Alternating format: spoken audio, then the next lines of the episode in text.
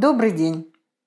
Вас приветствует Центральная городская библиотека имени Дмитрия Наркисовича Мамина-Сибиряка города Серова. И мы продолжаем наш разговор о крылатых выражениях, пришедших к нам из классики русской литературы. И наш сегодняшний автор Антон Павлович Чехов. Пожалуй, любимый автор большого количества россиян. Это был удивительно светлый, образованный и умный человек. Его произведения наполнены добротой, теплом, юмором. Они правдивые, они гуманистические. Его отец был крепостным, и сам Антон Павлович говорил, во мне течет мужицкая кровь. Его можно назвать интеллигентным выходцем из народа. Говоря об Антон Павловиче, прежде всего нужно сказать о той эпохе, в которой он жил – После отмены крепостного права в 1861 году наступила, как сказал Достоевский, эпоха перехода ко всему лучшему, которая пробудила в нашем русском обществе большие надежды и ожидания. К 1881 году, откуда начинается чеховское время, отошла в прошлое пора революционной демократии и революционного народничества. Были изданы, прочитаны и перечитаны все основные романы – Тургенева, Достоевского, Лескова, Толстого отшумели журналистские споры о них. В марте 1881 года был убит император Александр II. Это спровоцировало гонение на литературу, которая в глазах российской интеллигенции всегда была единственной трибуной общественного сознания, интеллектуальной, если хотите, личной свободы. Эту длившуюся примерно до середины 90-х годов полосу русской истории называли сумеречной и хмурой. Мысли о безвремении в основном одолевали нервное поколение и распространялись в тех кругах, где собиралась элита того времени. Люди, которые считали себя наиболее утонченными знатоками и ценителями искусства. Чехов всегда недоумевал. Какой же я пессимист, какой же я человек, хотя у него есть сборники, которые называются «В сумерках» и «Хмурые люди». До 1880 года никто бы не называл Антон Павловича властелином душ. Более того, он считался юмористом, а юмор вовсе не в духе той поры. В 80-е годы бурно развивалась наука, но лишь немногие, и среди них Чехов, видели, что жизнь в принципе стремительно менялась, и назад пути уже не будет. И Антон Павлович всегда подчеркивал необходимость самой тесной органической связи литературы с жизнью. Художественная литература потому и называется художественной, что рисует, что рисует жизнь такой, какова она есть на самом деле. Ее назначение – правда, безусловное и четкое – это цитата из Антона Павловича Чехова. Его произведения насыщены героями, речь которых всегда удивительно красива, но в то же время до наивности проста. И это усиливает своеобразие речевых характеристик его персонажей. Не недаром Александр Куприн сказал, Чехов более чем кто-либо показывал всю гибкость, красоту, изящество и разнообразие русского языка. Можно наверное, выразиться, что Антон Павлович был идеален почти во всем. В выборе проблематики, в раскрытии тем, в использовании языковых богатств. Именно за это мы так любим и уважаем Антон Павловича Чехова. И он остается одним из любимейших классиков отечественной литературы. Особенно же проявился его талант при написании произведений не самого легкого, прямо скажем, литературного жанра – рассказов. «Краткость – сестра таланта», – сказал когда-то сам Антон Павлович. И не согласиться с ним, конечно, невозможно.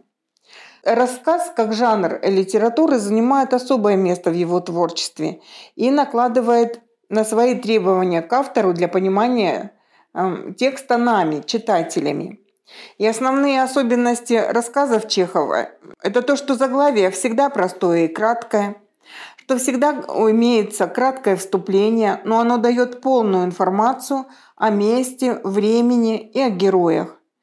В основе сюжета, как правило, случаи из жизни. небольшое количество персонажей, всегда присутствуют диалоги, но отсутствует подробное, подробное описание пейзажа или портрета. И в его рассказах всегда есть какая-то ключевая деталь.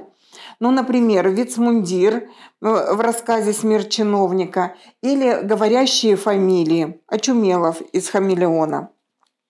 Его рассказы до сегодняшнего дня остаются актуальными. И мы с вами часто говорим, и мы говорили об этом, когда рассматривали крылатые слова из произведений других классиков отечественной литературы. А все почему? Потому что какие-то отрицательные черты наших характеров, взаимоотношений внутри нашего общества, они остаются прежними, переходят с нами из века в век, являются, к сожалению, неизживаемыми.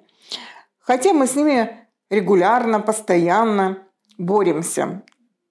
Что же, это коррупция, это взяточничество, да? Иногда неприкрытое человеческое хамство или желание показать себя, предъявить себя миру не тем, кем ты являешься на самом деле.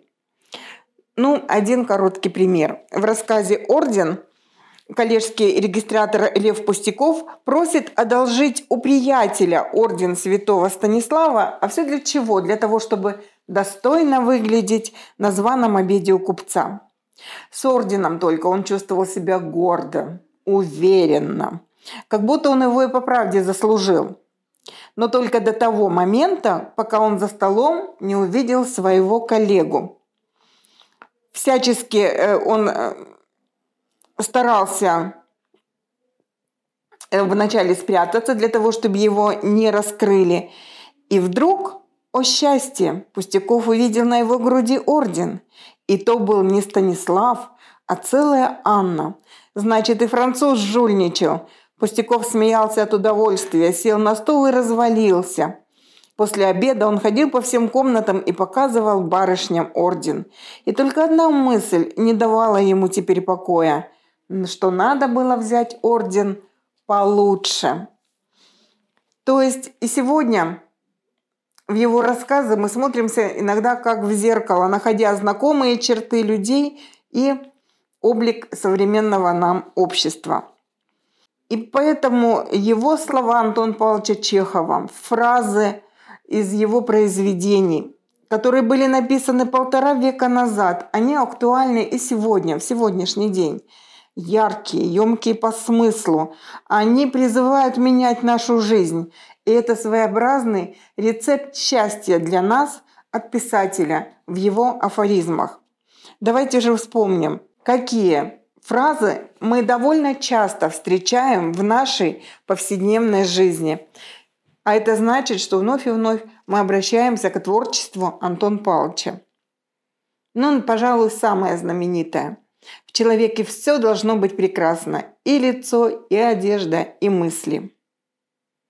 Нужно по капле выдавливать из себя раба. Такая ежедневная работа. Мы были молодые и глупые. Мы верили в магическое слово «потом». Никогда, никогда это «потом» не наступает. Ничто не стоит так дешево и не ценится так дорого, как вежливость. Вот о чем хорошо бы нам помнить каждый день.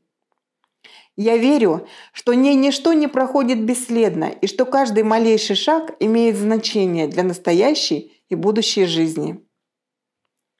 Антон Павлович учит нас, если вы будете работать для настоящего, то ваша работа выйдет ничтожной. Надо работать, имея в виду только будущее. Чем выше человек по умственному и нравственному развитию, тем он свободнее, тем больше удовольствия доставляет ему жизнь. Все, что мне известно о природе человека, я узнал в процессе познания самого себя. Без труда не может быть чистой и радостной жизни. И то, и фраза, которая должна стать нашим лозунгом, нашей такой современной, сумбурной, очень быстрой, жизни. В жизни нет ничего дороже людей. Стиль написания, жизненный сюжет, небольшой объем ирония. Все это делает прочтение рассказов Чехова легким, а его фразы вспоминаются нам, приходят на ум так часто в нашей повседневной жизни. И не только мы ценим творчество Антона Павловича, его творчество ценили и его собратья по Перу. Кроме художественного таланта, изумляет во всех этих рассказах знание жизни, глубокое проникновение в человеческую душу. Это слова Ивана Бунина. Лев Николаевич Толстой сказал, Чехов – несравненный художник, художник жизни, и достоинство его творчества в том, что оно понятно и сродно не только всякому русскому, но и всякому человеку вообще. А это главное. А сам же Антон Павлович в 1888 году писал «Все мною написанное забудется через 5-10 лет, но пути, мною положенные, будут целы и невредимы. В этом моя единственная заслуга». Как же отрадно осознавать, что Антон Павлович в данном случае был не совсем прав, и что все им написанное, конечно же, не забыто. И мы пытаемся идти по тропам им проложенным. Ну, по крайней мере, пытаемся. И напоследок несколько цитат из его замечательного рассказа «Жизнь в вопросах и восклицаниях». Детство. Кого Бог дал, сына или дочь? Крестить скоро? Крупный мальчик. Не уравни, мамка. Это у него золотуха? Потяни дядю за ус. Так, не плачь. Он уже и ходить умеет. Постыдитесь, можно ли бить такого маленького? Не плачь, дайте ему пряник. Отрочество. Иди-ка сюда, я тебя высеку. Где это ты себе нос разбил? Не беспокой мамашу, ты не маленький. Единица? Не клади в карман гвоздей. Ты почему мамашу не слушаешься? Читай мне Демьянову уху. Вон из-за стола. А ну-ка, покажи-ка свои отметки. На вас не напасешься. Юношество. Тебе еще рано водку пить. Скажите последовательности времен. Рано, рано, молодой человек. Вы в каком теперь классе? Согласитесь же, папа, что мне нельзя не иметь карманных денег. Ах ты скромник. Кончу курс гимназии и женюсь на ней.